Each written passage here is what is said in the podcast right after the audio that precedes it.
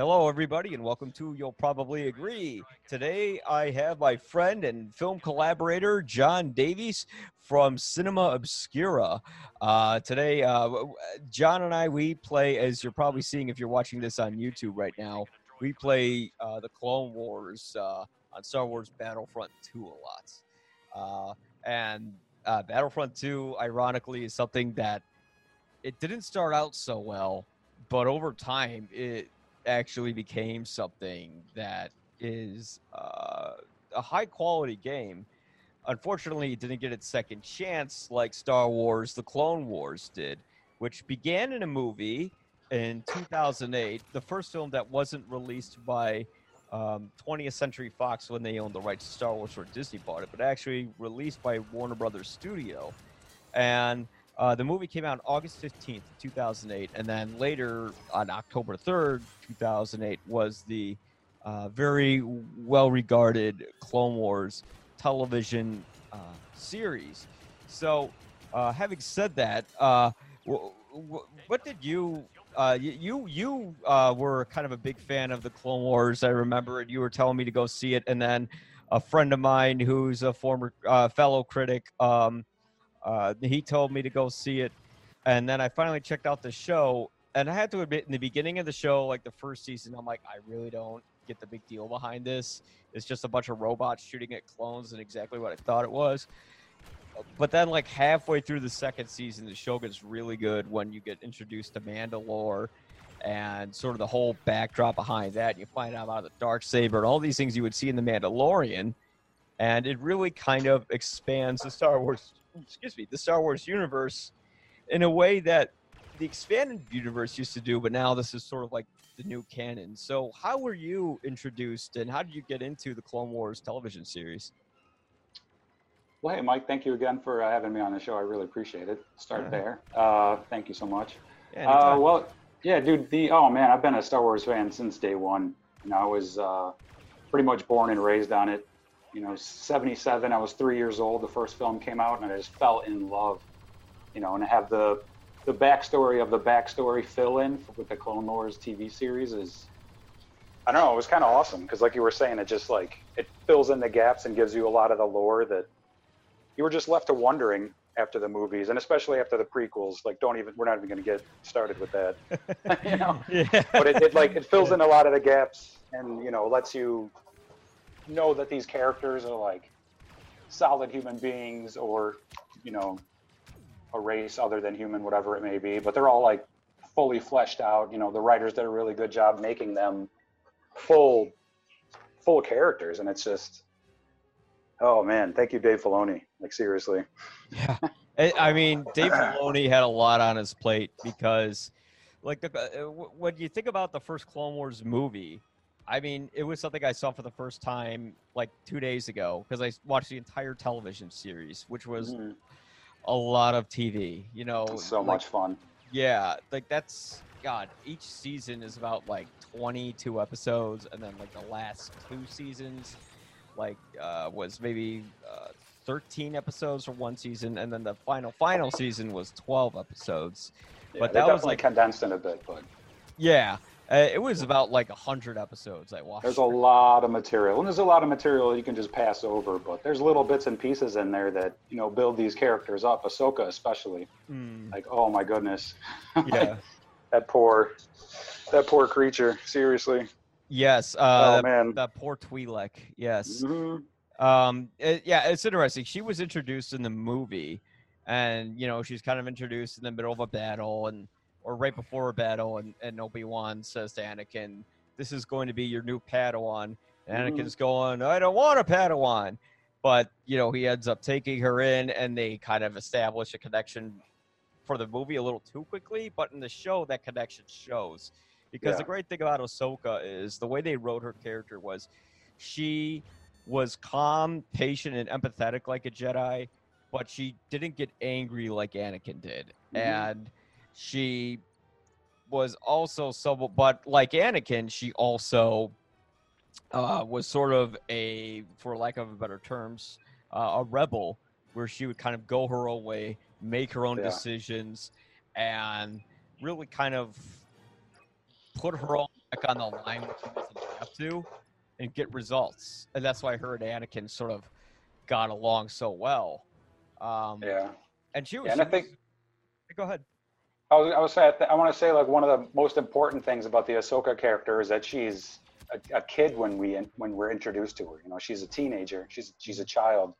And people forget that Star Wars is for kids. Yes. You know, like all of it, like I'm forty-five years old and I'm in love with the series, but it's not for me anymore. You know what I mean? And to have, to have Ahsoka there and to have her like breathe life back into this series, like, oh yeah, that's right. You know, it's for kids. And it, the generation of children or kids that grew up with this, uh, they're, I mean, in my mind, they're like the luckiest that possibly could have been. Like, seriously, they got the luckiest draw of the gambit, man. Seriously. Well, the great thing about it is I think Ahsoka was a much better female character to look up to other than Rey, where Rey was meant to kind of bring in a different demographic and bring little girls into Star Wars, you know, where otherwise it was just sort of a sandbox for boys to play in. The, the problem was, though, is that with, with, with Rey, there wasn't much to her character other than she didn't know who her parents were and she was sad about it. Yeah. Otherwise, she was, she was, I mean, she was sort of a Mary Sue where she knew every single Force thing right off the bat before even having any training, before even becoming a Jedi. And it, it, there was nothing, there was no real obstacles for her to tackle. She just sort no. of coasted along in those movies. She was just sad about her parents, that's it. Like she was like the thing with Luke Skywalker that made him dynamic was in the first film, his aunt and uncle were killed, and then he wound up in the middle of the universe, and he, uh, you know, blew up the Death Star and all that. And then in the second film, you know, he finds out that Darth Vader's his father. Spoiler alert! and uh, yeah, and that uh, you know, he gets his his hand chopped off, and you know, he he he gets he he gets. Uh, dragged through the muck. And the thing that was great about Ahsoka and the Clone Wars, without giving too much away before we go into spoilers, is that uh, much like Anakin, she sees sort of the hypocrisy of the Jedi. She sees through all of it. Yeah. she, she, I mean, she, without, yeah, I mean, I don't want to get into spoilers yet, but she, yeah, she just does not take anything from anybody. She sees through it. You know, she doubts Yoda, which is amazing. You know, nobody doubts Yoda, and she does it. Yeah, and she even she even kind of won. Like unlike Anakin, where he would get mad and irrational and emotional, she would stay calm when she would be upset and figure her way out of the situation. But yeah, she would like be able to tell off Yoda or anyone else, even Mace Windu, who's just an enormous prick. Yeah, you know, yeah, and I, I think in a sense they are like a mirror image of the same character, just one has a filter and the other one doesn't. Yes, you know, exactly. One of them, one of them decides to think about what they're going to do first, and the other one just like goes ahead and does stuff. You know? Yes. I mean? And Ahsoka benefits from like thinking through stuff, you know? Yeah. I mean, Anakin, Anakin obviously gets away with stuff because he's Anakin and that's what he does, but oh man, if that kid could like think through some things before he just jumps in. Holy smokes. he, he, yeah, Anakin had so much potential. And the the wonderful thing about the Clone Wars is that you they actually, they did what George Lucas lacked in his screenwriting, which is they made these characters relatable. Like you actually yeah. like Anakin Skywalker in this series, where uh, in the movies, you you know, he was just kind of this whiny teenager that we all know. Yeah, exactly. You know? And I after, guess, then go ahead. Like after his complete arc in the Clone Wars, you can see why he was so angry mm. in Return or Revenge of the Sith, you know, when they didn't give him a seat. He's like, are you guys kidding me? I went through all of this, all of this. Yeah. And you're just going to deny me? The hell with you. Ahsoka was right. Yeah. And he turns his back in a pretty epic way. Yes, on the uh, Jedi Order in an, in an incredible way. Yes, uh, I think we all know what happens to Anakin. That's not much of a spoiler. Uh, yeah, thirty-year-old spoiler. I think we're okay to talk about that. Yeah, might be even like more than thirty years now. But uh, but the funny thing is, is the the the the, uh, the voice cast really brought a lot to it. Specifically, I, yeah. Yeah, I'm really glad you brought that up because I, oh my God, the voice acting on this show. Yeah. Kenobi is unreal. Oh James my God. Arnold Taylor, holy smokes, that dude. And you wouldn't expect him to voice Obi-Wan Kenobi if you watch the behind-the-scenes stuff, because he's like this dorky white guy from, well, dude, not yeah. a white guy, but he's just some, he's some American guy. Yeah. You know, he, he sounds like he's from like middle America nowhere. If I were to pull up his profile, I could see where he's from. But he's, like, he's doing an impression of Ewan McGregor, who's doing an impression of Alec Guinness. Yes. And it's like spot on. All three of them. I mean, I, I mean, I guess all two of them. Alec yes. Guinness doesn't do an impression of himself, but the two of them, it's just like, it's, you know, that that man that you see in the first movie, you see him for ten minutes maybe, and you don't know who he is. Just some dude with a lightsaber, and he knows a droid. Like, yeah. Hello there. You know, you don't know who this guy is, and then by the end, by the end of this series, you're like feeling for him. Yeah, he without, does. Without jumping too far into it, it, his story continues with Rebels, and you need to finish the series and finish that arc too, because that is a fantastic show. You know, you, I just you started, need to finish the Kenobi arc. Yeah, I just started on Rebels, and I know they sort of continue on with what happens with Darth Maul. Uh, yeah. And they continue on what happens with Obi-Wan Kenobi. I haven't gotten quite that far yet. I'm a little halfway through the second season. So, oh, see, well, you're halfway there. There's only four seasons. Yeah, so it's not it, it's not too much of an epic undertaking like Clone Wars was, where I was watching just like over a hundred episodes. No, it's not, and the and the, it goes by pretty quickly too, which is nice. Yeah, and uh, like. Go ahead. One last thing. One last thing about the Rebels is like that. That show really focuses on like bringing the younger crowd into it. Mm. You know, it's all focusing on the young kid Ezra, who has he was force sensitive. Mm. We'll keep it there, but yay to Dave Filoni again. Mm-hmm. Dude, oh my goodness, dude knows what he's doing. Yes, uh, Dave Filoni really has to. He he kind of reminds me a lot of. I can't remember the name of the director, but he did Doctor Strange, or I'm not not Doctor Strange. I'm sorry, uh, Doctor Sleep, and he had to make a sequel to The Shining while also pleasing Stephen King. Mm-hmm. So Dave Filoni sort of has the task in a way of pleasing the Star Wars fans while also pleasing George Lucas, you know, and he had to kind of make it amidst these movies that weren't particularly well regarded. And he did a great job of actually getting people invested in the Clone Wars, because if you think about it, when Star Wars Episode two Attack of the Clones came out, we weren't we didn't really care about the Clone Wars because they were just kind of these guys that were clone copies of Jango Fett, and they you know they all looked and sounded the same. There's no characterization to them, and they're fighting all these robots who are basically just dumb, mindless robots. Yeah. And there is there is there is nothing to hold on to. No sense of loss, no sense of real war, no anything. Mm-hmm. And the thing I loved about the Clone Wars is that you actually get to know the clones as individuals. You get to care about them. And that's hard to do when every single clone is the same person. And yeah. the, the the great thing that they did was the the guy who voiced the clone troopers is, is that D. Bradley Baker who voiced him? I believe. Yeah, yeah, I, I believe so. Mm-hmm. I'm getting my uh, triple name uh, actors mixed up: D. Bradley Baker and James Arnold Taylor mixed up here. uh, D. D. Bradley, clone troopers, every single one of them. Yeah, I guess from my research, he recorded every voice separately and gave each one of them a different inflection. So he would write down a particular adjective for each one. Uh, so he would sound a bit younger for one of them and a bit older mm. for others. And, you know, he'd make one sound like a bully, one like a grunt. And they really seem like these clones got along really well.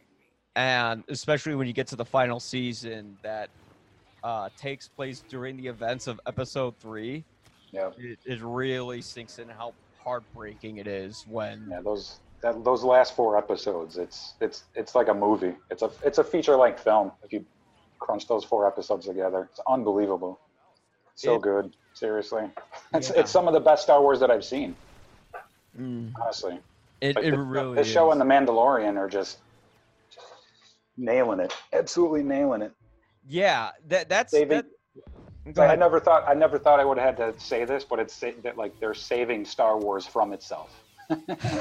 They you are. Know, if, it, if it was just the nine movies that are out there, we would have been done. You know, we would have been, we would have, you know, like, who cares? Honestly. Yeah, it, you know? it, that's but a they gave it, they gave it a shot with, with seven, eight, nine. They really did, but it just just isn't what. Oh, that's a whole nother conversation, Mike. But I, I we, we can get into it a bit because I mean I feel your pain, man. I went to the I remember going to the press screening for uh, Rise of Skywalker, and everyone was just kind of like, what the hell did I just sit through? You know, it was it, it, it, like that movie was literally, you could just picture the crew running so, around. So like, jumbled. Yeah. So obvious, obviously hurried. You know, yeah. They just, they rushed through everything. Rumors are that there's hours and hours that are, you know, laying on the cutting room floor. And it's just like, why, why did you go, why did you put these people through all of this? For what you put out, why did you do that to these people? Is it going to wind up like the Snyder cut where people are going to say, give the Abrams cut of... Oh, I'm sure eventually. Uh, I mean, uh, you, you could cut all three of these movies down to one and get some fantastic Star Wars out of it. I know that. Yeah, you could. I think so. I mean, uh, it's, it's episode uh, nine felt a lot like it was was supposed to be two movies. Because essentially they just gave uh, Rian Johnson the script, and where every single other director for these newer Star Wars films were either fired or replaced or uh, examined under an extreme microscope, for some obligatory reason, of all people, with Rian Johnson, they looked at what he did or didn't look at what he did, and they just let him go wild with it. Where he took all their plans from episode seven and went, fuck it, and chucked it over his head. Yeah. And then, you know, that's great if you want to make something on your own and create an entire trilogy. But halfway through uh, a, a pre-established story, you're doing that. Leaving. Yeah, it, felt, it felt like a Rogue One situation where they were trying to, like, fill in gaps that weren't even there yet. Yeah. You know what I mean? It's like, yeah. what, are you, what are you doing? What are you guys even doing with episode eight? Seriously. Yeah. Then, like, halfway through it, I'm just like, huge wait a minute. Waste of time. It was a, it was an enormous waste of time, and all my critic friends disagree with me on it. But uh, a lot of them have ended up starting to slowly agree with me yeah. because they realize I wasn't just some guy go on the internet being like, it wasn't the movie I wanted, and I'm mad. You know, essentially what it was is they, they took – I guess Rian Johnson wanted to open up the doors for future filmmakers to do whatever they wanted with the next Star Wars film, but it was supposed to be the last film. And yeah. there was really nowhere to go with it because there was a pre-established plan. Well, not with J J Abrams so much, but at least they were hoping someone would establish something.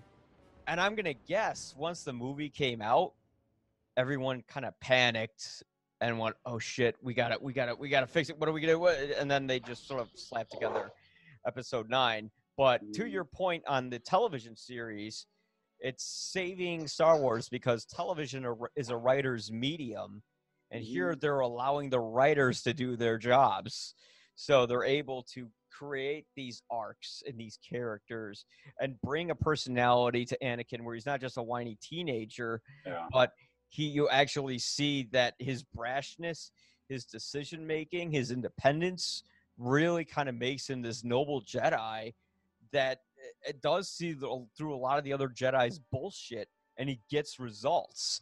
And I really have to thank Matt Lanter for uh, putting a personality behind Anakin that, I mean, I, I don't mean to sound rude, but Hayden Christensen just... I know that he didn't have good dialogue. I know he didn't have the best script, but Ewan McGregor still worked with it. Natalie Portman still worked with it, but Hayden Christensen just oof. Yeah, you know he couldn't. He, he didn't. It. He couldn't not brood. It's like just, yeah. just don't brood for five minutes, dude. For five minutes, can you not brood? Which he did in like the very beginning of Revenge of the Sith when they were flying. He was not brooding, and it was amazing. Yeah. But other than that, it's just like this brooding, whiny. It's like, dude, just chill out. It's like, I know you're supposed to be Darth Vader eventually, but it's like, yeah. But yeah, like Matt Matt Ladner breathed some fresh breath into this dude's you know. Yeah. Well, the difficult breathing apparatus. the, the, the, it's a hard uh, character to play. I understand that, but well, he brought humor to him and a likability. You know, yeah. That was a nice thing. You're like, oh, he's all right. You know, he, you know, he's got a got a good personality. You actually see how him and Obi-Wan Kenobi are close friends. Yeah, I was and, just thinking that the back and forth between those two and the T V show is amazing. The banter's great. You're like, oh, I can see how these guys get along. Like, although Obi-Wan gets annoyed with the stuff Anakin does, he still likes him as a person. And although he's a pain in the ass, it's like, yeah, but I got to admit, Anakin does get the job done. And, like, they're still – they're just kind of like these two guys that, you know, who've known each other for too long. So they just know each other's, like, faults to a T. And it's beautiful to see that. Uh, unlike the movies where Anakin's like, eh, Obi-Wan, why won't you let me in? Eh. It's like, shut up. But and that's also thanks to uh, much of the writing staff of that show who, uh, you know, really brought a lot to it. If I were to look up, oh, that's the movie. Fuck that.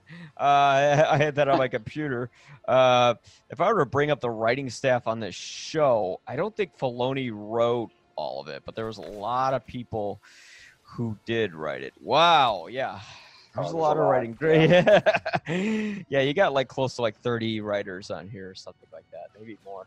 Um, but those guys really uh, brought a lot to the table because they had the time to. So like, because the thing was with the Clone Wars, you had potential to do something with it, you know? It's just that someone needed to, you know, if, if George Lucas had a different screenwriter behind the prequels, we might have had a different story. You know, something a little more dynamic.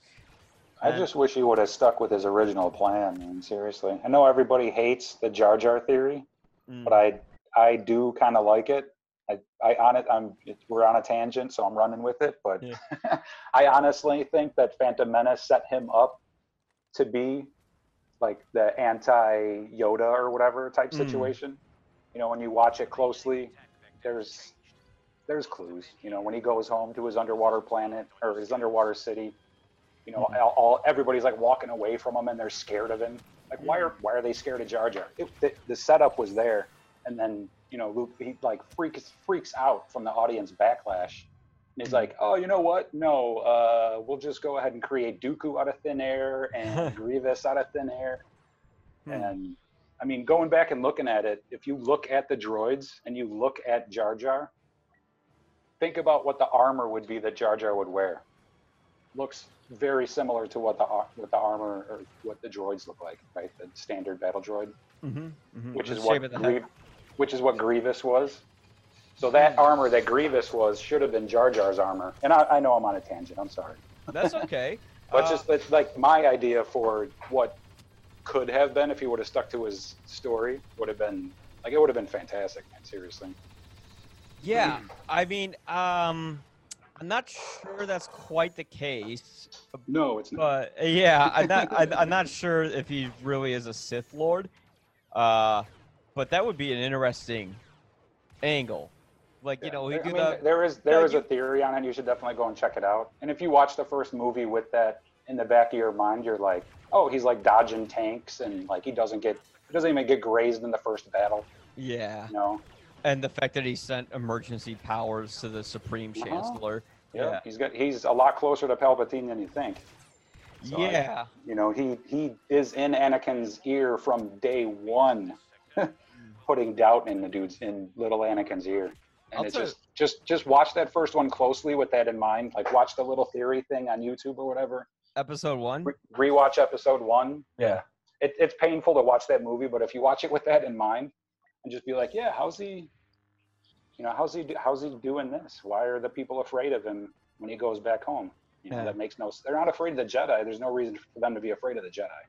You're, I think I know what shot you're talking about. It's when he goes mm-hmm. back to Gunga. Is that the name yep. of your, uh, uh, their yeah. city? Yeah. Yeah. And uh, he goes through the bubble and everyone's like, Jar Jar's back. Oh my God, Jar Jar. Yeah. They're scared to death of him. Yeah. Seriously. If you watch closely, they're scared to death of him. Yeah, I think but, maybe he just wanted to make him goofy and all those people kind of go like he's literally based on Goofy from uh, mm-hmm. from Disney, like George Lucas has said that.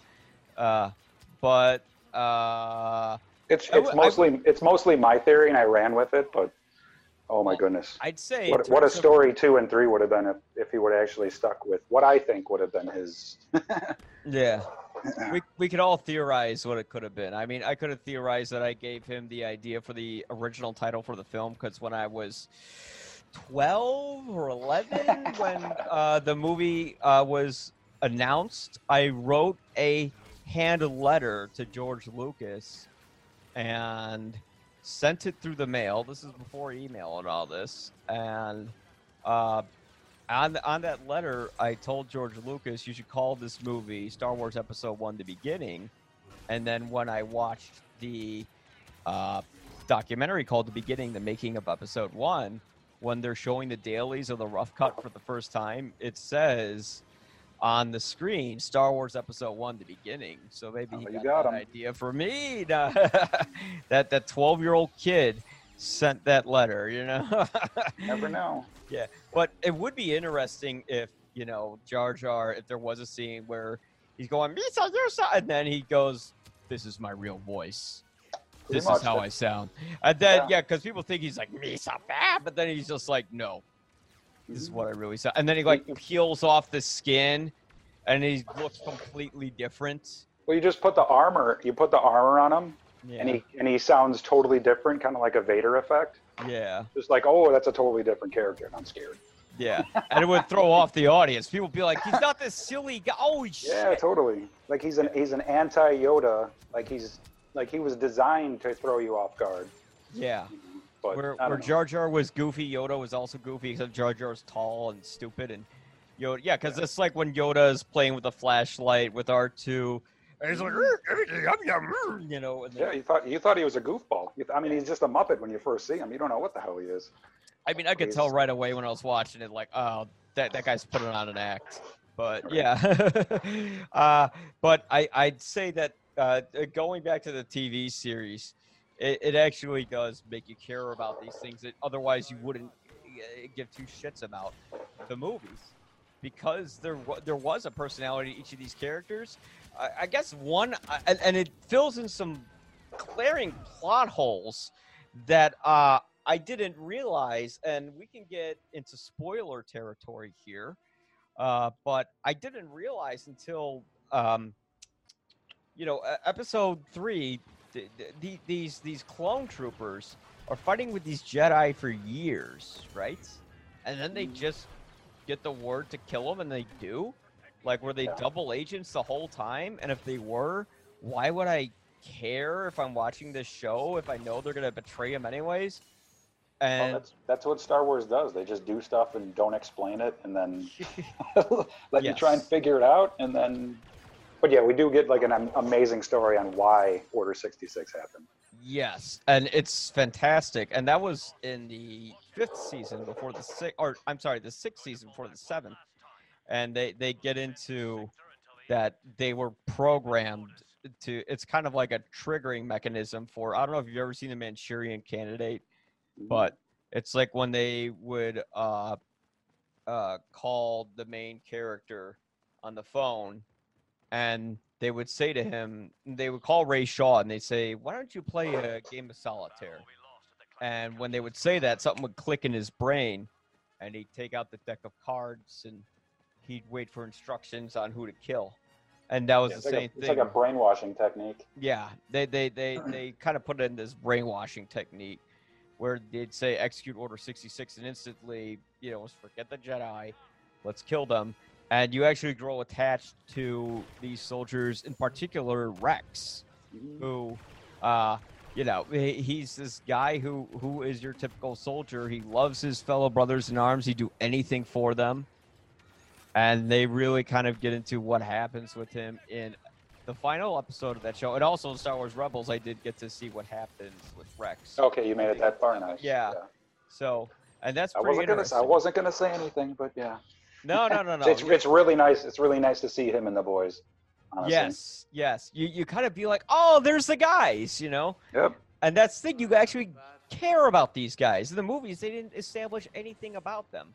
Yeah, and that's that. And that like another thing where the movies fail is like, it's like okay, you have the original trilogy, you know, came out in seventy-seven or whatever, and then you have the Clone Wars. It's the prequel to that, and then you have the sequels that just now came out, but there's very little that connects them to each other.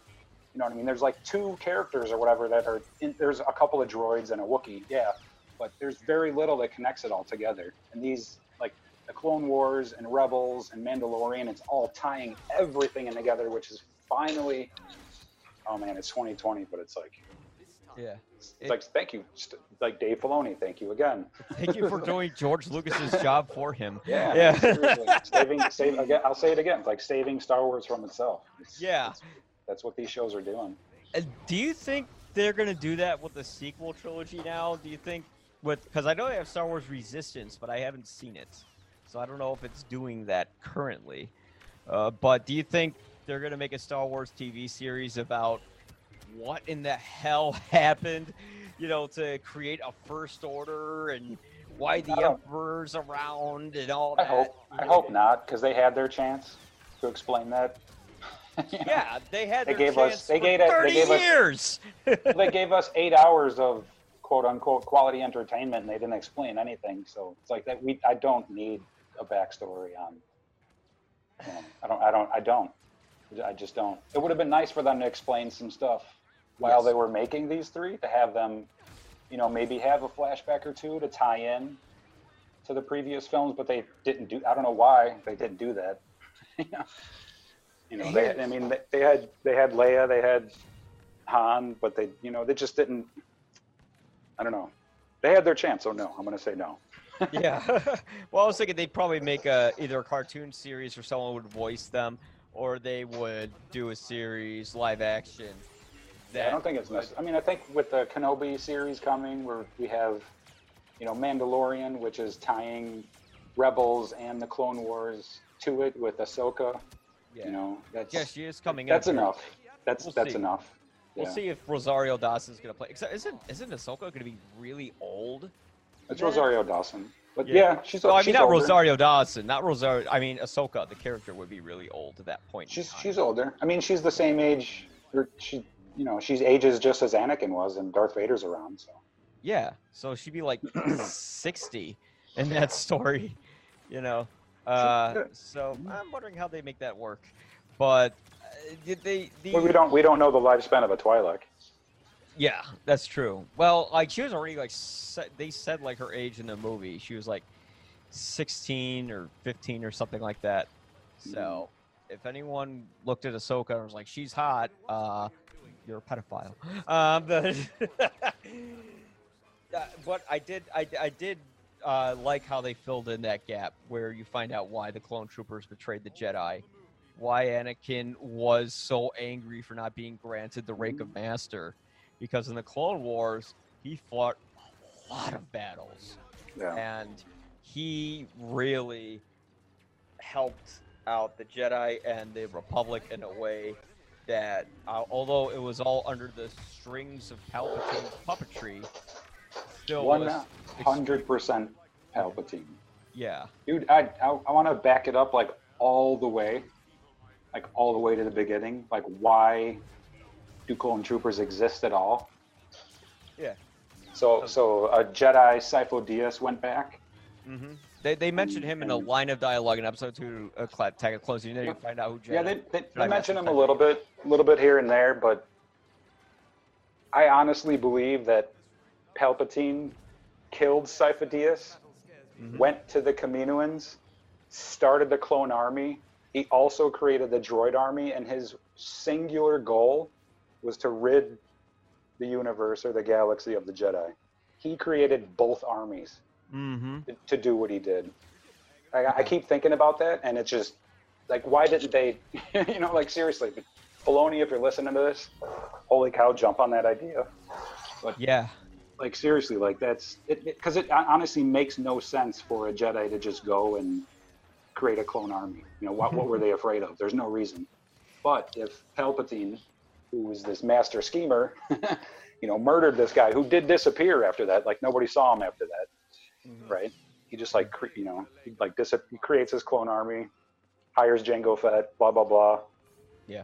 But Well, the, the great thing is, uh, well, the thing I want to say is the nice thing about Star Wars is it really was, and I actually do enjoy Episode three quite a bit, despite uh, some of its issues, uh, particularly Hayden Christensen's acting, sorry. Revenge of the Sith, that's one of my favorites. I do like it a lot. Like, it's aged like fine wine to me.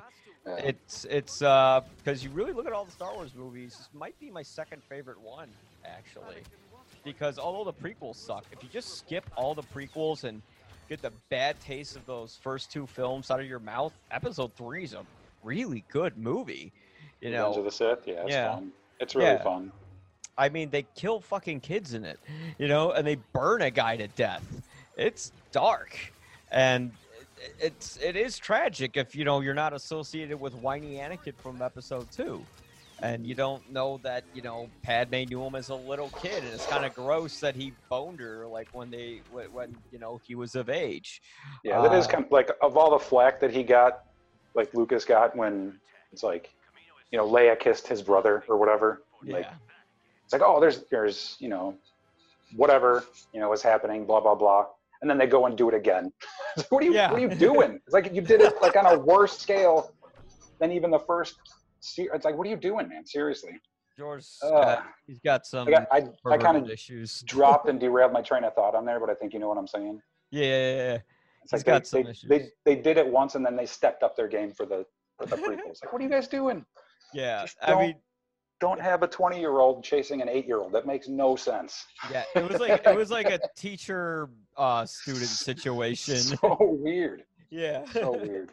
Ugh. Um, Ugh. But but, yeah. but to, to like tap on your point about like the, the violence, like the Clone Wars is so violent. People people die on that cartoon show. You know, Ventress stabs a dude through the heart yes. and pulls him in close and kisses him before he hits the ground. It's like that as he kills him. It's amazing. Cad Bane snaps a dude's neck. It's which it's, one is oh Cad Bane it's, again? Is he the uh, he's, he's a, a Clint Eastwood guy, right? Yeah, the, yeah, exactly. The bounty hunter with the with like the hat. The, yeah, he's supposed the, like to sort cowboy. of. He's like an alien version of Clint Eastwood. Cowboyish hat. Yeah. Uh, that yeah. That, the thing was, the Clone Wars started out sort of as this. Uh, it did start out like full on kid show. You know, yeah. like it's like the first season. Honestly, you could skip. Like yeah, they were they're just doing missions to save this planet and to rid this planet of the Empire, and that's pretty much where it is. Yeah, uh, or, or it was, the separatists. Yeah, and, you know, once it once it get go, gets going, they're like, oh yeah, you know what? Let's dive into this lore. You know, let's flesh out these characters. Let's mm-hmm. you know, let's let's fill in these gaps like we like we've been saying. And they, oh my goodness, yeah, it's seven it, seasons into it, they nail it. Yeah, it's uh, it's really an exemplification as to why television is a, a a writer's medium, because you can establish things and go through a lot of wasted time in television, where with film you have to condense everything, and you just can't get into stuff like you could with a book. Yeah. And uh, with I, I know people are actually talking about they want to see a four-hour cut of Revenge of the Sith. I don't really know if you'd want to. I bet in that four-hour cut, there's a lot of details that would be pretty dull. Um, yeah. But I mean, there's a couple. There's a couple of scenes that I wouldn't mind seeing, but for yeah. the most part, it's you know, it's like Rey working on building her lightsaber. Who cares? You know, I, I, yeah. I do. I do want to see Kylo Ren in the cave lose mm. to Darth Vader. I want to see that happen. But yeah, I was talking about part, Revenge of the Sith. Like, oh, Revenge of the Sith. Yeah, yeah, I would love to see that. I thought, a four-hour yeah. cut. And there are some scenes I would like to see from there that they showed in the deleted scenes, one of which you actually see Yoda land on Dagobah. And Rick McCallum, the producer behind the scenes, was saying he was, like, begging George Lucas to put it in. George Lucas said, mm. I just want to follow the story of Anakin and his children. So I understand yeah. George's viewpoint, but it would have been great to see that little scene of Yoda landing. And there's also a scene where they're talking to a young Mon Mothma with uh, uh, uh, Padme, and they're establishing sort of the Rebel Alliance yeah. already before the formulation of the Empire. And there's like a super fun scene where uh, Anakin is speaking droid to the droids. Yeah, he's saying, I think it means up. I think it means down. It's, it's ridiculous. God. Like he he he speaks and uses the droid, like the droid language comes out of his mouth. It makes no sense. I know, I know exactly. They, they yes. filmed, yeah, they filmed that, and it's part of it, and I could do without that. That's why I don't want the four-hour cut. Like, uh, like I, I, I think the four I wouldn't mind seeing, like, there's some extra like Jedi deaths. I wouldn't mind seeing, but yeah, for the most part, we're, I'm good with the what is it, two and a half hours or whatever it is. I'm good. Yeah. I think the four-hour cut would just be a lot of that droid scene and just like pointless crap, you know. So, pretty much. Yeah. That. I mean, and the Clone Wars. God, if that was a movie, I, I'll say one major flaw with the Clone Wars is there are a ton of episodes that are just filler. Yeah. You know, just a lot of episodes that are meaningless and have nothing to do with the lore. Oh, it's a like, T V show. You kind of have yeah. to do that. Exactly. So I get it. It's fun. Like it's good to turn on, waste a. like twenty-two minutes on, go, okay, cool, you know. But then there's in, in in like those like quote unquote throwaway episodes, there's usually like one or two lines mm. that is huge and impactful. If you miss it, oh. then you really don't know what's happening. What, what was but, one of those lines? I'm trying to think. oh, I don't have any. I don't have any okay. idea off the top of my head. But you know, yeah, that's yeah. just how T V shows do it. It's like they'll mm. they'll bury like a little nugget of awesomeness. In, yeah. in a crappy episode, and you're like, oh wait, I missed something. Like, yeah, you have to go back and watch, you know, the episode that you that you skipped because it was dumb. yeah. Well, I wouldn't say the episodes are. I wouldn't qualify any of the episodes as crappy. No. Uh, no, I meant I meant like other like T V shows in general. Yeah, yeah, yeah. Just like episodes that are still like. There's an episode of Breaking Bad where the whole episode is just like Walter and Jesse chasing around a fly, and that's like the whole fucking episode. And there's how many? A lot how of, many Hmm? And how many episodes did they waste on what's-her-face's, uh, when she was like a kleptomaniac? Who cares? Who? I, I don't even remember. Uh, yeah, exactly. yeah, so, like, yeah, exactly. Because a lot of the, the Clone Wars, there's a lot of episodes where it's just droids shooting at clones and nothing really happens. It's just stop the bad guy from doing the bad guy thing. And then that's it, you know. yeah, um, you, you could you could literally skip the first six seasons and just jump on season seven, and you'd be fine. Seriously, oh wow, you you would be fine. Well, you'd miss a lot of really important information, and oh, I think, absolutely, but you'd be entertained. Absolutely, yes. and you and you'd get a lot of questions answered, and yeah, like the last the last four episodes of season seven are just incredible. Yeah, and I love what they did with the score. With it because usually they use this very generic sort of symphonic uh score with the show, which you know just kind of eh. But they kind of had this odd Blade Runner-esque uh sort of uh uh who's the guy who did the first Blade Runner music? I, I can't remember his name, but it was like Fiscalis or something, like some Greek guy. It was like Vangelis. Yeah, Vangelis or something like that. Yeah. And it sort of sounded a little bit like that, where it captured the darkness that was laying underneath what was happening in the events of Revenge of the Sith, while you yeah, see from Ahsoka's perspective what's going on, uh, you know, d d while Anakin's going on his massacre, how you see things from her end. And that was Kevin Uh, Kiner, Kiner, K I N E R, who did the uh, music, and I think he did the finale, and he couldn't really use himself to his full potential. He just kind of had to use like generic scores because they're on a low budget. But in those last two episodes, they got to use John Williams' score. They got to use the track Anakin's Betrayal, you know, which is the Order sixty-six song, and they used some of that Blade Runner-esque music, and it's just so wonderful. I just... God, I love it. It's some of the best Star Wars, like you said, that I've, I've ever seen. It really sinks in the tragedy of Anakin Skywalker as you see from another perspective, from someone who loved and cared for him. Uh, w just the shock of what happened to him, because when we see him in the Clone Wars, he's this guy who cracks a lot of jokes and he's smiling, and yeah, he does get angry and short with people, but boy, like when when Ahsoka was uh, going through her little trials and tribulations with the Jedi, Anakin went so far out of his way to help her, you yeah, know. He yeah, and he saved her ass. He saved her from from a very uh, a very glum future. You know, a very a very dark one where there wasn't much. She was going to be locked up for the rest of her life. Okay, I'll just, uh, he saved her from imprisonment.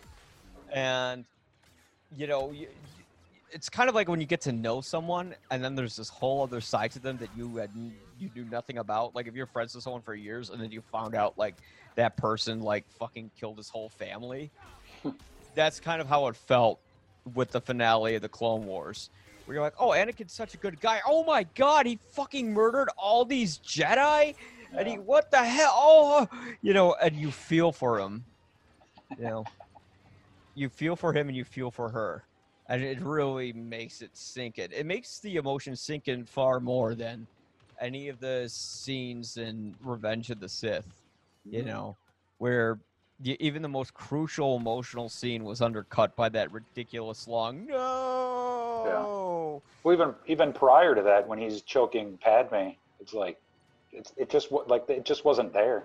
You, you know I mean? Like that, like that scene just didn't have what it, it should have had. I don't, I don't know how to explain it. You know, it but seemed think, like she was acting when she was choking, and uh, she couldn't clearly be like, "I'm choking," you know, and like it, and then he just dropped her. She's like, ah. It was, it was so acted out that you're just like, oof.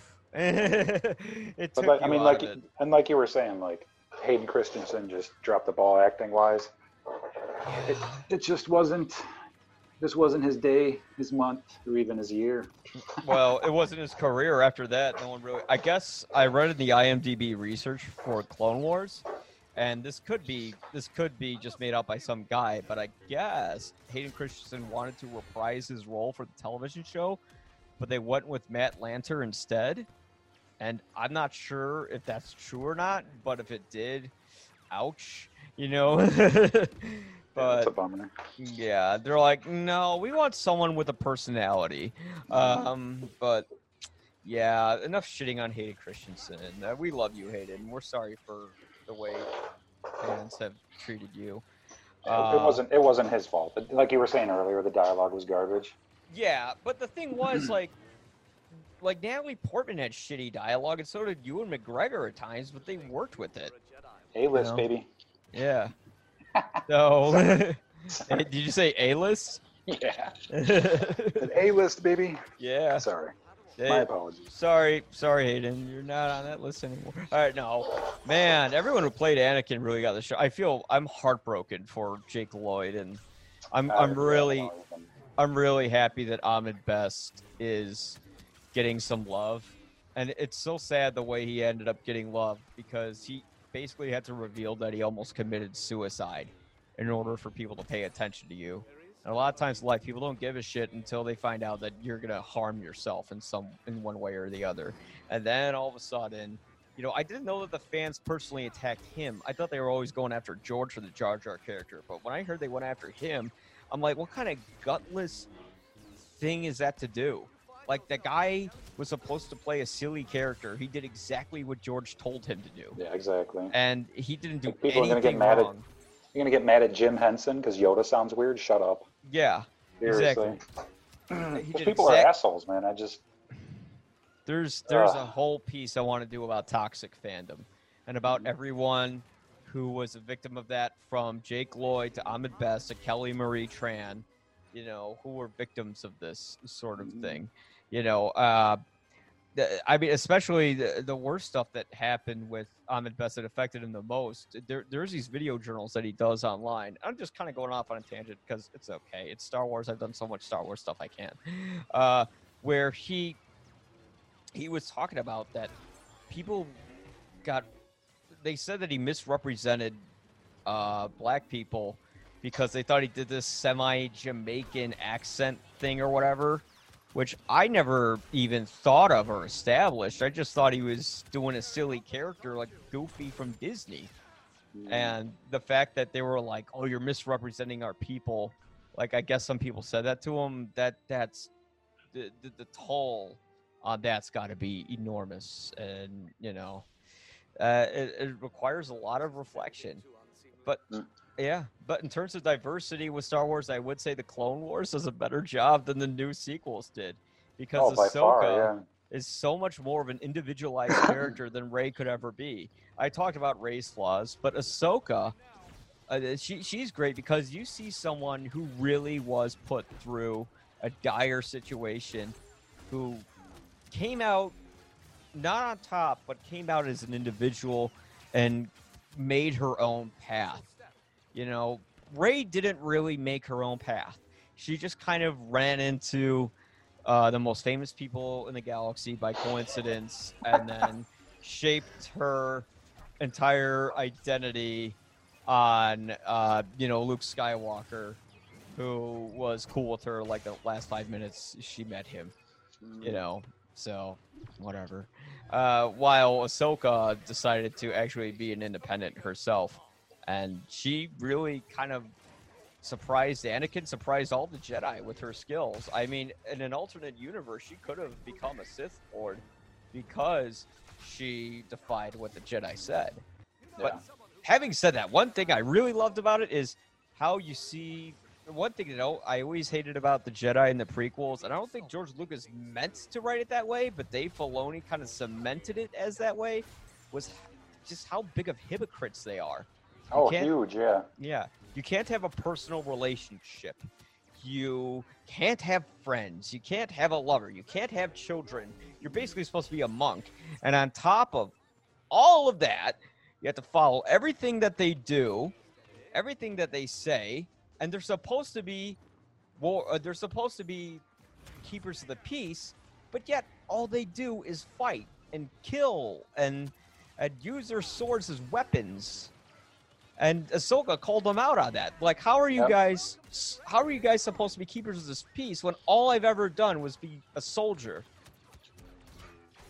Yeah, and I don't I don't know who said it, but somebody said it one time and it really rings true to me, but if, if you look at the entire series and every character in there, look at Yoda, look at him closely.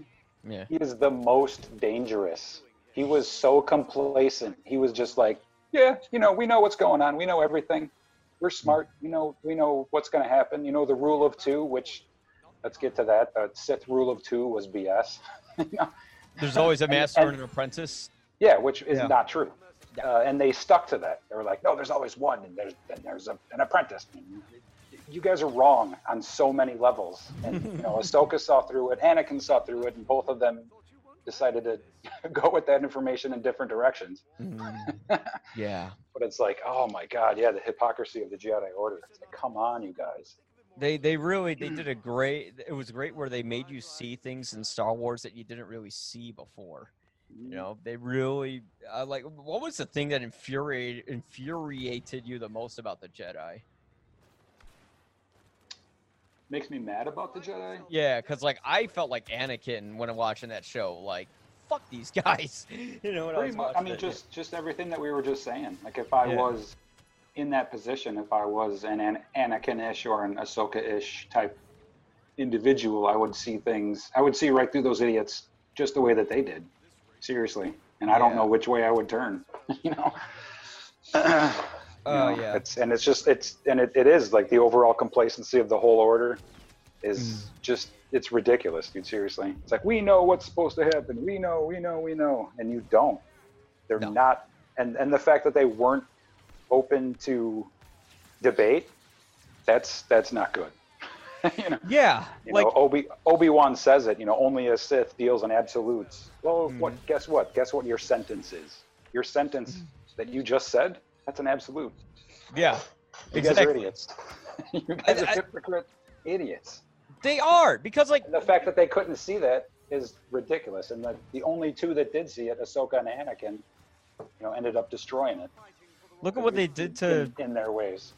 Look at what they did to Obi-Wan's life. You know, like that guy could have been with the uh, girl from Mandalore, which they established he actually had a previous romantic relationship with uh, this this woman who was the princess of Mandalore, or, or I mean, they, High Ruler, or whatever the fuck you call it. And the Jedi Order kidnaps children. That right there should be a red flag. Like, for real. In fucking episode one, like they're, they're, they, they have uh, Anakin Skywalker there. He's nine years old. And they're like, he's too old to be training. Like, too fucking old? How young do they have to be? Wow, dude.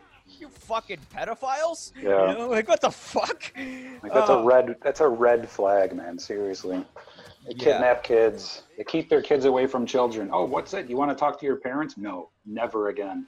Yeah, you never could talk to your mom again. Leave Tatooine. Fuck off. Like you're, you're just turning me into, you're turning me into an enemy. You're turning me into a Vader. How did it not happen before Anakin?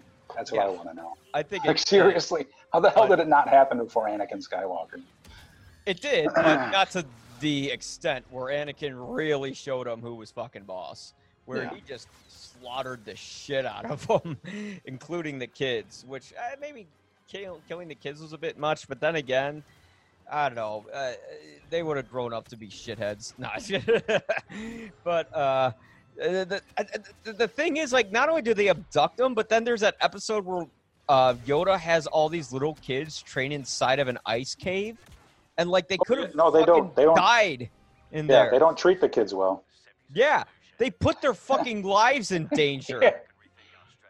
And in, and what is it? In, I forgot what season it is, but somewhere in the Clone Wars, the, you know, the Jedi children trainees are abducted by Trandoshans and hunted down and killed.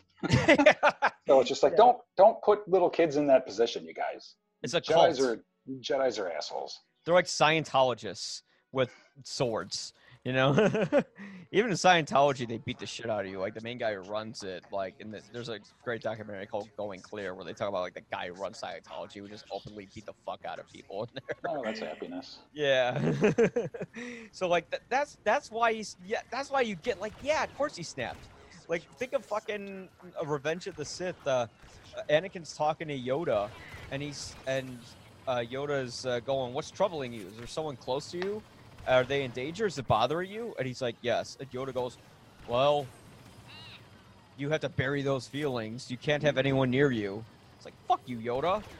I'm a man. They do that shit to Luke, too. And he's like, "No, fuck that. I'm out of here. I'm going to save my friends. Fuck you guys." Yeah, exactly. That's where you knew Yoda was a... He sees through it. Yeah. That's where you know Yoda's full of shit. Because, like, even in Empire Strikes Back, like... Yoda doesn't tell him, like, he says, "You must defeat Vader," right? He never says, no, that was Return of the Jedi. He said, "You must defeat Vader," right? And then he's like, "Is he my dad?" And Yoda's like, "Ah, fuck, you found out." You know, like, what? You could have told him that. And the whole time they could have been like, "Oh, watch out for Force Lightning." Yeah. why, why didn't you warn me of that? You know? I know. Come on. I know it's written for kids and you're not supposed to put Jerks. logic behind it, but still there's character motivation. Yeah. And it's like the motivation behind these guys is just cruelty, you know? Just treat these kids like fucking shit. Fuck them. Here, grab this, mm. grab this weapon uh, and we'll throw you in the middle of a war. They're war children. That's what they are. They, they breed war children. Pretty it's much. Like giving a kid in the middle of Africa in a fucking A K forty-seven. Uh, but... That's my rant. Fuck the Jedi. I'm joining the Sith. Or can it be in between? There was a planet, actually, in the Clone Wars that did. There was a shade of gray in the Clone Wars that did address a planet where you could yep. be between the Force with the light side and the dark side. They explained it a little bit. And they walked away from it. Yeah. Yep. They explained it a little bit. Yeah. Two sides of the same coin. You don't necessarily have to pick a side. Life is a balance of yin and yang, you know? You got you gotta be in the middle. You can't be extreme. Uh, but that that's the main thing that, that just makes me mad about Yoda and, and the rest of them. And the great thing is, about, another thing I love about the show are the characters that they introduced. You know, there's a lot of new characters who are fascinating. You yeah. know, you have Ventress, who is... Ventress is amazing. Oh, Hondo, yes. Cad Bane, which I mentioned earlier. Chewie's introduced. Mm. You know, Dooku's pretty solid. Boba Fett. Oh, man. Let's talk about Boba Fett for a minute. Okay, yes. Let's talk about Boba. So he was just... Finally. Like, yeah. Oh, go ahead. Go ahead. No, go ahead. You're, you're onto something. I like it. Oh, I was just going to say, like, finally we get to see, like, who this person is. Even though, you know, now they're, they may be changing the story, but it's like who, who this... Like, who he was and who he became are, like, two different things. And that's, I don't know. It's, it's just nice that we got to see... a little bit of a backstory on. We didn't see much. It's only what, like two seasons, I think. Mm-hmm. We didn't see much, but yeah, we got we got to see him grow up a little bit. you, what we got to see was we got to see because all we knew about Boba Fett in Attack of the Clones was that his dad was the dude that they made all the clones off of because of fan service, and he, his dad got his head chopped off by Mace Windu, you know, and then he's just holding like his helmet and he's sad, but then mm-hmm. that's it. And here you actually see Boba Fett as like a little kid taking charge over adults, saying, "I want to go and kill uh, Mace Windu because he killed my dad, and I want to kill the Jedi." And you actually see him even as a little kid be this little badass, and and the, and you could see how it shapes him into the survivor that he is. And like they said with Mandalorian, I think they're bringing Boba Fett back because. Uh, you know, infamously, they killed Boba Fett in the Sarlacc pit through, like, this visual gag because they didn't know he'd be so popular. Yeah. It was uh, an another ball dropped by the uh, by the recent sequels. Mm, where where was Seriously? It? Where did they show? Well, I just, I just think they could have incorporated him into the new story. Oh, in Some, the sequels? Somehow. Well, yeah. He'd be really old as Boba. He'd be, like, really yeah, old. Yeah, but can I tell you what my idea would have been? Mm, clones himself?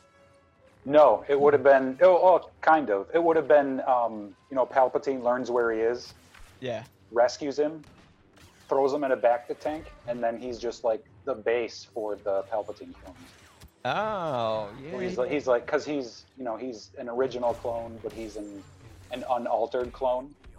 But he... Right? He, does, he doesn't have like the super soldier shit going on. He doesn't grow up super fast. Yeah. So he's like an, he's like an actual clone of Jango Fett.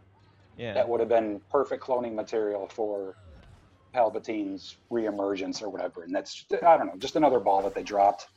Well, me being a thirty-five-year-long Star Wars fan, it's just like, oh, yeah, you know what? I, I would have thought about that. Well, what I'm wondering is, like, but how could cl- uh, Palpatine... So Palpatine's clone would make a clone of Boba Fett to make other clones of him who's already a clone. No, I would say like almost like almost immediately after Jedi. Yeah. Palpatine hears that Boba Fett is like in the Sarlacc pit. He's like, but "Oh he's, shit, no, let's was, let's go get him." He was incinerated. So he, he, what?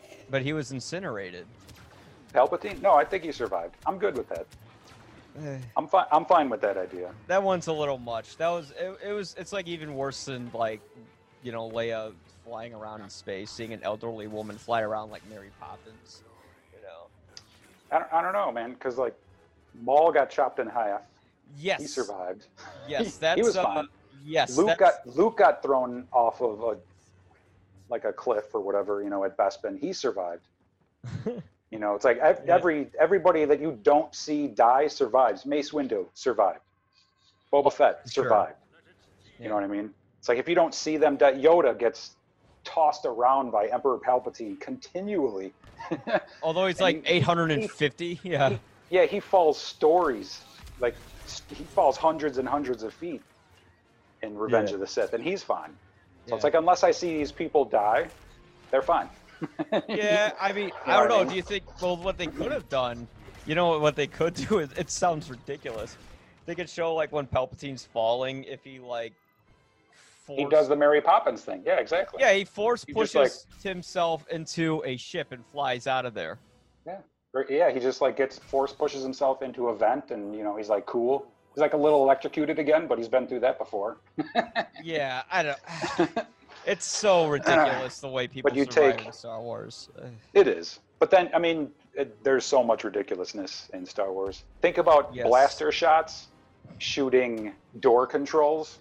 It's either going to lock it completely, open it forever, keep it from opening forever, or something else. Or there's sound in space. Yeah. Or like it's, it's like you shoot you shoot shoot some door controls in, in Star Wars, and like random stuff's going to happen, but it's going to be what you want to happen. Or there's like whatever. Just if you shoot the controls. Yeah. Or like whatever. Uh, that's like every movie go to. Shoot the controls, the door's open. Yeah, it's, you know, it's like I yeah, can't get it like, open. Stand aside. Bang. Open. That, that's the thing with Star Wars though. Like it either opens, yeah, or closes, or locks it, or unlocks it. It's like just depending on the situation. It's like just shoot it. It'll work. it'll work. It'll work out. Just shoot. Just shoot the thing. Yeah. Who cares? Like don't think yeah, about it. A, Move on. It's, and, it's, it's ridiculous. I mean, there's so much ridiculous. I mean, Uh, if you listen to scientists talk about Star Wars, they hate it because the, it's complete magic. Oh yeah, it's it's magic. That's yeah. that's exactly what it is. I mean, lightsabers could. I read what would a lightsaber be like in real life, and they said you'd have to get the science exactly right. And if two lightsabers collided, like everything around that area, I think even the planet would just explode. You know, so yeah. Um, I would. I I do say uh, with the characters, the new characters are amazing. Uh. And they kind of made a new character out of Darth Maul, speaking of characters who survive, because if anyone's seen Solo, uh, which a lot of people haven't, but I think everyone knows by now, Darth Maul makes an appearance in the Han Solo movie. Yep. And if you've seen the Clone Wars, you understand why he's there. At the time, I didn't see the Clone Wars, and I'm like, how the fuck is Darth Maul alive? You know? And when yeah, you find his, out. Yeah. His arc is almost better than Ahsoka's, honestly. Like his... He, You get why he's pissed off. Everything that he does is amazing, seriously. He's amazing because, oh. I mean, George Lucas wrote this fucking... It's like he pulled the same bullshit he did with... I know he didn't write, or I, he did partially write uh, Return of the Jedi. And I don't know if it was his decision or not to kill off Boba Fett. It was the same mm. thing with Darth Maul, where it's like, hey, here's this awesome character that everyone's going to love. Let's kill him immediately. Yeah. You know? So then Dave Filoni's like, how can we bring him back? And like he's fine. Yeah. Spider legs. Yeah. So like, spoilers. I mean, what I'm what I'm wondering is like, so Darth Maul falls a gazillion feet down into that shaft. I don't know how his, his skull and all his bones didn't immediately shatter, and he just yeah. looked like a smashed watermelon. But whatever, well, it, the Force, you know, uh, they can write something in there where he like Force gravitates himself towards the bottom, and I guess he just. was eating bugs for years, and he like attached his fucked up spider body to him. He gets thrown onto a trash planet where like his brother finds him, and he just used his anger for years wanting to get back at Kenobi to sort of uh, create his own sort of massacre. And it's yeah, a great just... arc. You could see how, because Darth Maul, when you see him in Episode One, he's kind of this quiet, subdued villain. Yeah, he's got he's got two lines in that movie. Yeah, seriously. He does. And then in, in in Clone Wars, he talks a lot, and you get you get to learn like what's going on with this dude, and it's it's pretty impressive, honestly. Who the whole Mandalore situation him? and his brother, and you know they do like. In Re in Rebels and in uh, the Clone Wars series, they do give you a little bit of the magic mm-hmm. of the Force. Like you do see the magicians and like the sisters and like all this kind of stuff that they're never going to mention in any movie because nobody could be able to handle that. Yes, so they literally they, use like, witchcraft. Yeah, like they do like dive into like explanation of like what the Force is and like what is like actually happening. And like you're never going to get that from the films. They will never explain any of that. As a matter so, of fact, what they do is, and this was on George Lucas's original plan for the sequel trilogy before Disney, you know, told them to get fucked because they because of how the prequels turned out and all the sort of vitriol that was pointed in his direction at the time. He wanted to go into the world of the midichlorians, and it was. Uh, they were going to follow these beings called the Wills, and it was going to be about that sub, uh, you know, atomic particle world. And they actually do explore that in an episode of the Clone Wars where Yoda goes to this planet where it's consumed by the midichlorians, where the Force tells him what to do, and he faces an evil version of himself, and then he uh, ends up kind of overcoming his own demons and learning the power of the Force within himself. And when you actually do get into that world, it's kind of fascinating. And maybe they could have done something where someone wasn't particularly controlled by midichlorians, where if you had a certain blood count, you can't ever be a Jedi, where yeah. they maybe could have explored something beyond that. Well, actually you could be, and sort of rewrote that. And in a way, they kind of did that with the Clone Wars as well. They they go into this lore that you could really only do through television, you know, because you can't make a movie on all this stuff. And especially through a cartoon series, you don't have to worry about the special effects not looking so great or anything because it's a cartoon. yeah. Which is uh, that's going to be tricky for the Obi-Wan series. They, they did a wonder. Oh God, The Mandalorian! I can't believe it's what gorgeous. They put on. Yeah, yep. It's incredible. Mm-hmm. It's like there's no difference between television and movies now, and it's really gonna reshape the way we see films, especially in the midst of this pandemic. You know, with how they're going to handle those special effects. Um, yeah, I think they, that shows that shows ahead of the game when it comes to that. Because mm-hmm. I mean, they do everything in studio. There are no exterior shots on that television yeah. show at all, which is incredible. I didn't know that when I was watching it. Yeah, to, there's to, to learn that. And you know, and then to see it again, it's like, oh my goodness, these this the technology today is incredible. There's no green screen. I guess there's like rear projection, but a mm-hmm. very updated version of it, so the actors have something to interact with, and that's amazing. I, uh, that that's incredible. But in terms of expanding the lore, they actually go into Darth Maul's character. Uh, he's played wonderfully by Sam Witwer, um, who's like. You wouldn't. This dude's like sexy in real life. Like he's ripped and he's like, he's he's like a good looking. Oh my God! I just clicked. He's from Glenview. He's from Glenview, Illinois. What do you know?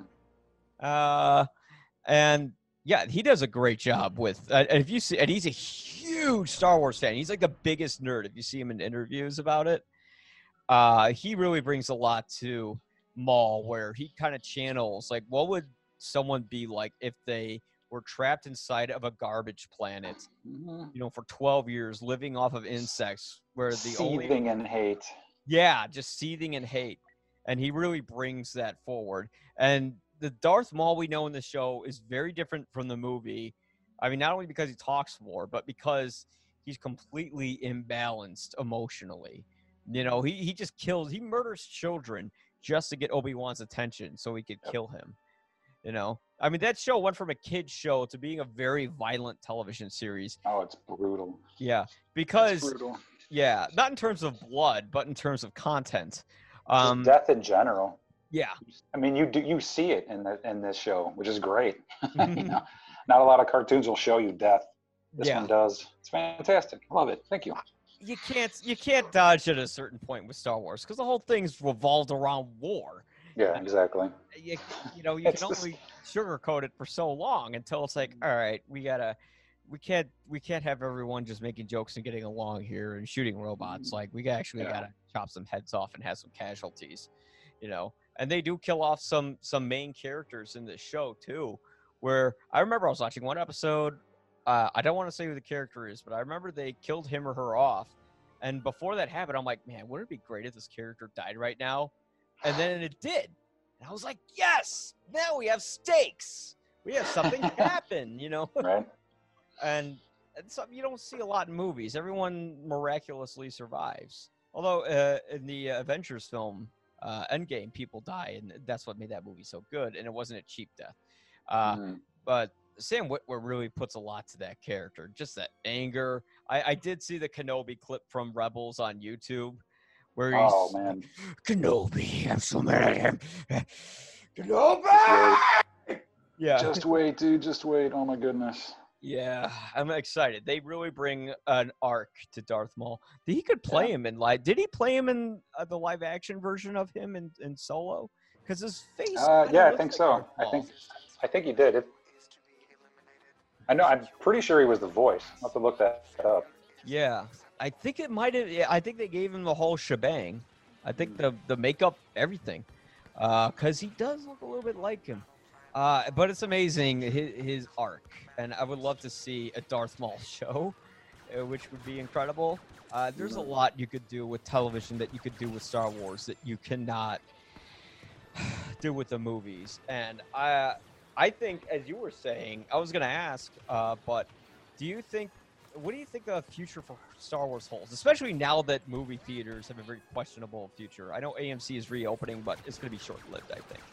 Uh, I have a lot. I have a lot of hope with these shows, honestly. Yeah. Like the the Mandalorian proved that they know what they're doing. You know, the writers are dedicated. You know, the material. Obviously, you know, Star Wars material is solid and it's going to look cool, but the the way that they wrap the story around it and bring things from these cartoons into real live action is amazing. You know, like yeah. we saw the Darksaber. We're gonna see Ahsoka. You know, it's like we're gonna we're gonna see tie-ins to just make it all make sense. You know, which again, like the the movies barely did. You know, they barely tie it. They barely tie into each other. The three the three trilogies as individual trilogies barely connect to each other. Yeah. And that's, you know, these T V shows, the three that we have now and the, the handful that are coming, I think. I don't know, man, I'm hopeful. I really am. I am too. I think uh, they're going to fill in a lot of gaps. And it, they could, I mean, although they did rush episode nine through the door, they were lucky to rush it in the year before we got slammed with this huge pandemic. This is a Star Wars, it's just a, Disney had the intel from the White House, since Disney controls everything. Yeah. They're like, oh shit, the world, like everyone's gonna be locked inside. People won't buy movie tickets. Get this film out. Uh, but I would like to, you know, I, I was wondering though, because there was a lot of controversy about it. Uh, Disney essentially took all the expanded universe and tossed it in the garbage and said it's no longer canon. What are your thoughts on these television series now being sort of the official canon? Uh, I mean, I'm okay with it. Honestly, if they're going to give us the quality that they're giving us right now, like the, the man, I mean, The Mandalorian, if that's going to be what is canon from now on going forward, I'm fine with that. Especially yeah. if they're going to be pulling in, you know, ex fantastic character characters from Rebels and the Clone Wars, and you know, even going back to the, the prequels, the original series, and then the sequels. They're going to be pulling from all of that, and I don't know. I'm for it. I'm I'm I'm for it. I'm actually for it too, because I'm excited about it. From a writing perspective, it's like, how could you really go through all that expanded universe stuff and forget to miss details, and that it would screw up whatever you wrote and contradict it and all that, you know? With Disney making the canon, they actually they make it easier for filmmakers to follow what's already been pre-established. And that, and and that being said, it still is sto Star Wars, so if there mm-hmm. are stories that are non-canon, I'm fine with that too. No, go nuts. You want to make your own Star Wars movie and have it outside of the known Star Wars universe? Go ahead. Yeah. Why not? Yeah, you can make fan films still. And I mean, that's sort of what all the expanded universe stuff is. And honestly, I never even knew the term canon uh, until like they used it in twenty fourteen when they announced uh, the new Star Wars films. I always just thought of all that expanded universe stuff as, as like fan fiction. You know, I didn't know that it was actually part of the actual story or was considered that. Um, it most it mostly was fan fiction if you look at it, because yeah, you know, the dude that came up, the creator of the series, didn't write most of it, so yeah, just like it literally just came out of thin air, and which is totally fine. You know, some of my favorite stories are non-canon. There's a a book, mm. uh, Tales of the Bounty Hunters, that does uh, I think it's five stories of the the bounty hunters that are on the deck of the uh, uh, was it the Executioner? Mm-hmm. In uh, uh, Empire Strikes Back, yeah, um, you know, it's five fleshed out stories about those five bounty hunters, Boba Fett included, and they're all fantastic stories. Um, canon or not canon, I don't care. They're good stories. Yeah, you know what I mean? Absolutely. So, like, they're out there, they exist, and it's fine. But yeah, the fu the future of it, the Kenobi series, the Mandalorian series, whatever's going to come next, you know, I'm I'm good with it. Yeah, I'm excited to see what they... I'm really excited for Kenobi. I think people wanted to see that for a while. And Ewan McGregor did a fantastic job. I, I don't know if you know this, but uh, uh, Wedge, who is in the movies, he's actually his uncle uh, in real life. Oh, really? Wow. Dennis Lofton, yeah. Uh, I probably said his name wrong, but, you know, it, it's on the... His name's on the back of my Rogue Squadron two GameCube game. Uh, but he was his uncle. That's how he got the job, but I mean, McGregor did a phenomenal job with that role. I, I really yeah. can't think of anyone else who could have played him. And, oh, you know, it, so, no. Yeah. Uh, so I just, I, just no. It's only to, McGregor. That's it. Yeah, and he had to keep that a secret that that that Obi-Wan show for a, a really long time. Like I think ten years or something like that. You know. Oh. So it's like, God, just imagine having that contract for so long. uh, and uh, but I'm excited to see where where they take these stories. Uh, I know, like, even Disney C E O doesn't take the canon stuff that seriously. They, they ask him, what do you think of all this canon stuff? And he says, it's all made up anyways. You know, so it doesn't matter. I think Bob Iger said that. Uh, but uh, I am glad that the Clone Wars kind of brought in writing and characters and a personality that, uh, in the scope of everything that we're talking about, from the Mandalorians to sequels to Rebels, it sort of introduced the idea of expanding upon the Star Wars universe in a way where it provides more weight to the prequels and to the sequels and to everything else. And I think Star Wars is going to be saved via the small screen rather than the big screen. And it's it's funny how Star Wars recently, to me, it's kind of proven itself to be better television than Star Trek, which started out to be television. And I'm yeah. not getting into like a Star Trek versus Star Wars thing, but like if you look at Star Trek Picard, for instance, I heard that show wasn't very faithful to that character.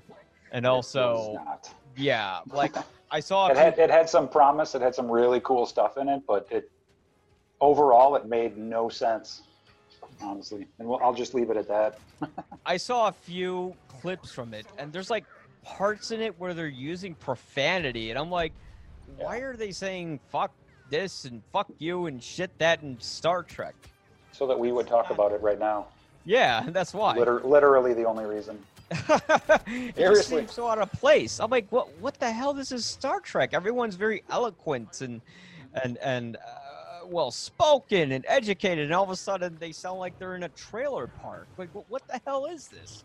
It's like they got the mark so wrong with Star Trek, but yet with Star Wars, everyone come like criticize Star Wars so long for being dumb and boring, and now we have this series that actually brought intelligence and character into it. So Star Trek's got some catching up to do, you know. They gotta they gotta go back to their roots and just be more talky and less action. Don't be don't try to be like Star Wars, Star Trek. Just be Star Trek.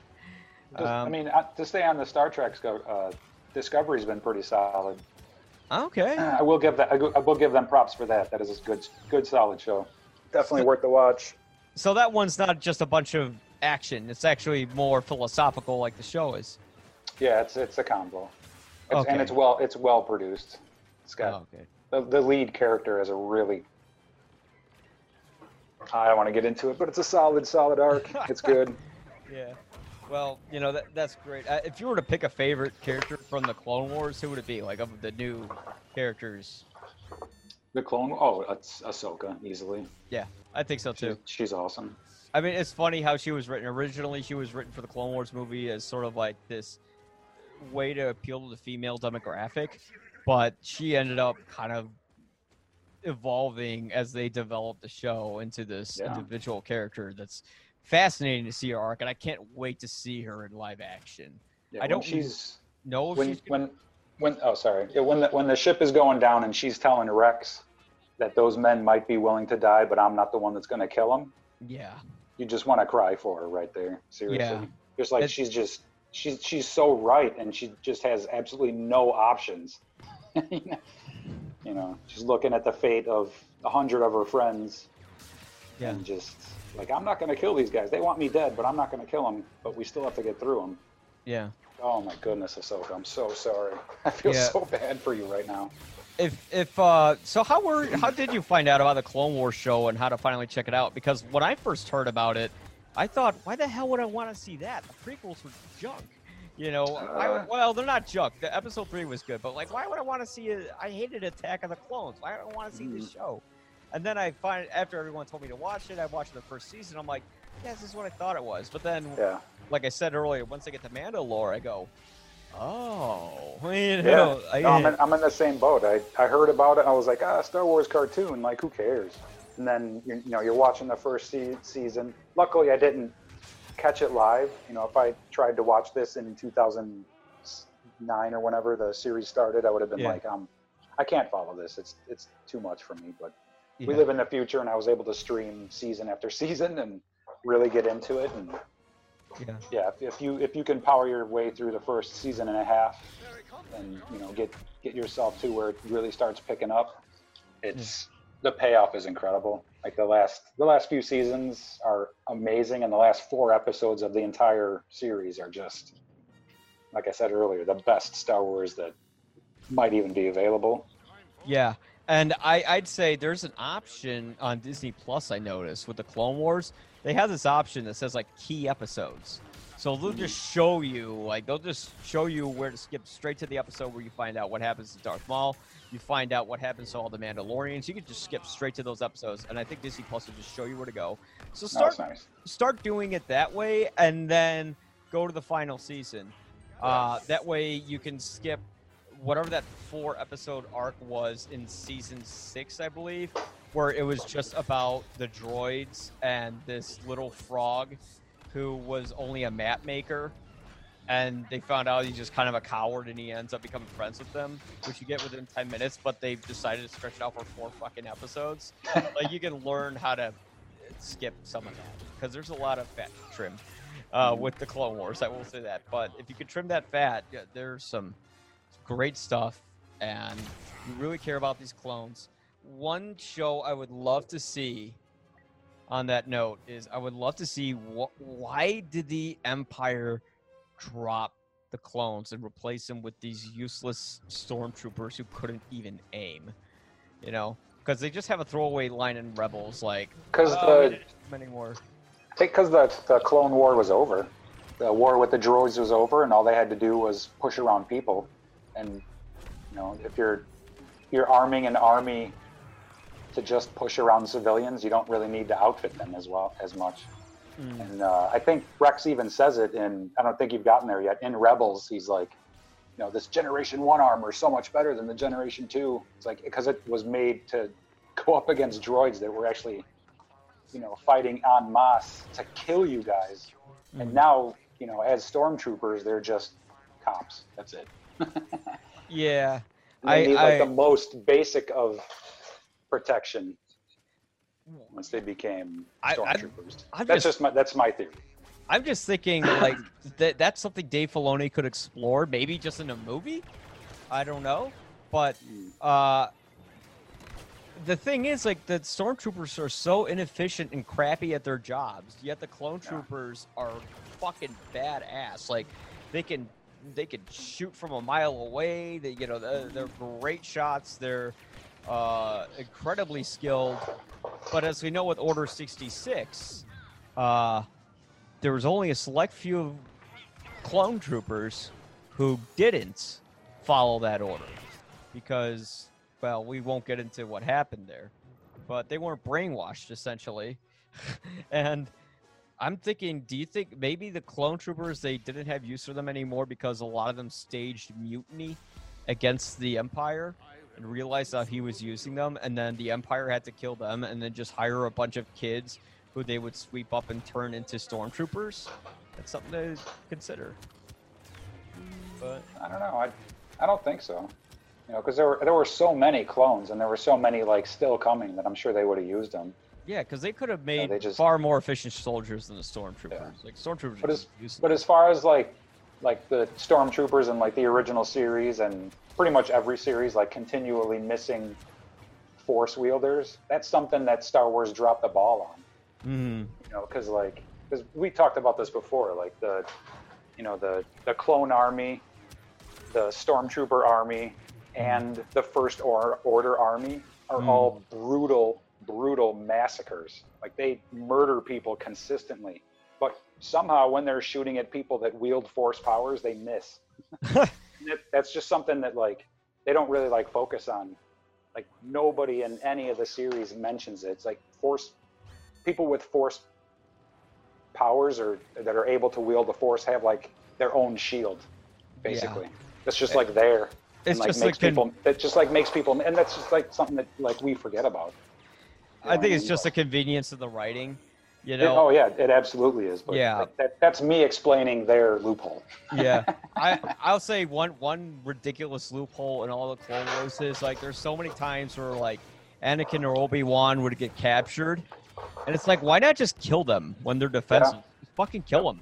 you know, they're like, no, we're going to make you a prisoner for no reason. Yeah, uh, Maul, had, Maul had Kenobi a couple times. and Yeah, he could have just chopped him up. He's like, no, I want you to torture. I want to torture you. Yeah. And then he kind of does that, but at the same time, it's like, yeah, but you could have just gotten your revenge and killed. You could have chopped yeah. him in half and thrown him down a pit. Yeah, just start know? cutting arms off. Yeah. Take, take an arm, take a leg, make it yeah. immobile, cut him in half. you know, I don't know. And then and then just kick him down the same pit in, in uh, fucking Naboo. Exactly. And have him watch while he's severed, like him just murder a bunch of people. There's a, it's just as flawed as Talia al Ghul's plan in The Dark Knight Rises. Uh, yeah. Just, I don't know. But I, I guess that's all I have to say about the Clone Wars. I'm glad I got to talk about it. And when I finish Rebels, I'd love to talk about that as well. Yeah, you'll love it. I will warn you, there's a little bit more mysticism and magic in Rebels, so it might catch you off guard, but it's still fun. Yeah, still I'm guessing fun. It was written within the age of uh, people not liking the midichlorians as much, you know? Although... Yeah. Uh, well, they go, they go into more of like that. They, they delve into like the magic of it, similar to what uh, Clone Wars does, but they really go into... Well, I dug it. I dug it when Yoda went into the magical midichlorian world. Like, you actually kind of, it went beyond just, you know, how, what's your cell count? You know, it wasn't just nepotism. It, you know, there's a little more to it. And I think that's what they could do with the midichlorians before people want to, like, immediately throw their plastic lightsaber at a television set. Um, but having said that, thanks so much for coming on. Uh, we can, you, where can we find you online? Uh, Ooh, Cinema Obscura. We are Cinema Obscura on Instagram. Cinema Obscura Chicago at Gmail if you want to reach out, and Cinema Obscura Facebook. And what do you guys do at Cinema Obscura? I think you take a lot of like independent short films and screen them on uh, T V, uh, cable access in Chicago, right? Yeah, that's one of them. I'm basically a, uh, a, a librarian of sorts. I collect mm. uh, short films, music videos, documentaries, all sorts of stuff from independent filmmakers from all over the world, mostly Chicago, but we are worldwide. Um, ah.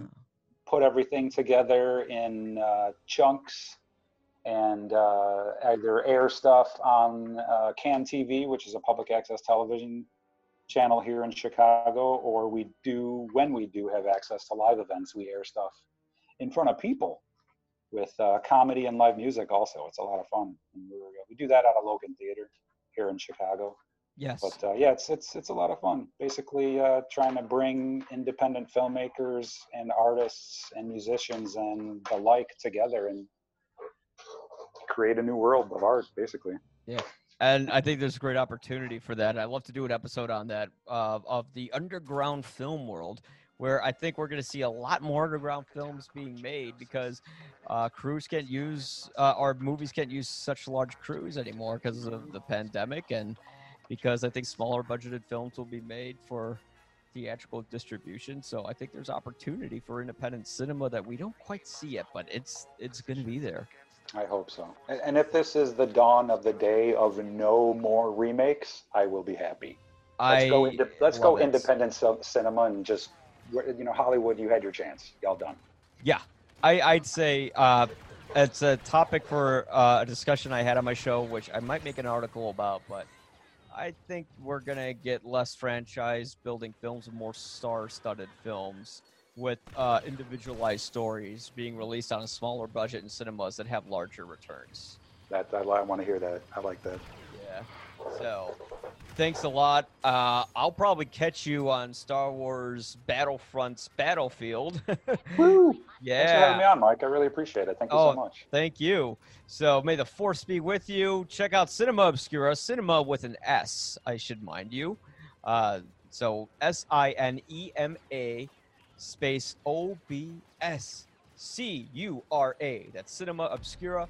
I'm Mike Crawley from You'll Probably Agree. You can find me at Y. P A reviews dot com, and you'll see all the links to our our Facebook, our YouTube, all that good stuff. And on YouTube, you'll see us playing Battlefront, and you'll see how our team constantly lost at co-op and died. we we suck so hard, but we were I, bad. yeah, I, I leveled the shit out of my Yoda, so I was good. I'm already like level like I'm full level fifty on everything a long time ago, and like nice. my yeah my my like you'll see in the video like my gun got like all my classes are like a hundred something level. So yeah. All right. Well, thanks a lot, and uh, we will see you later.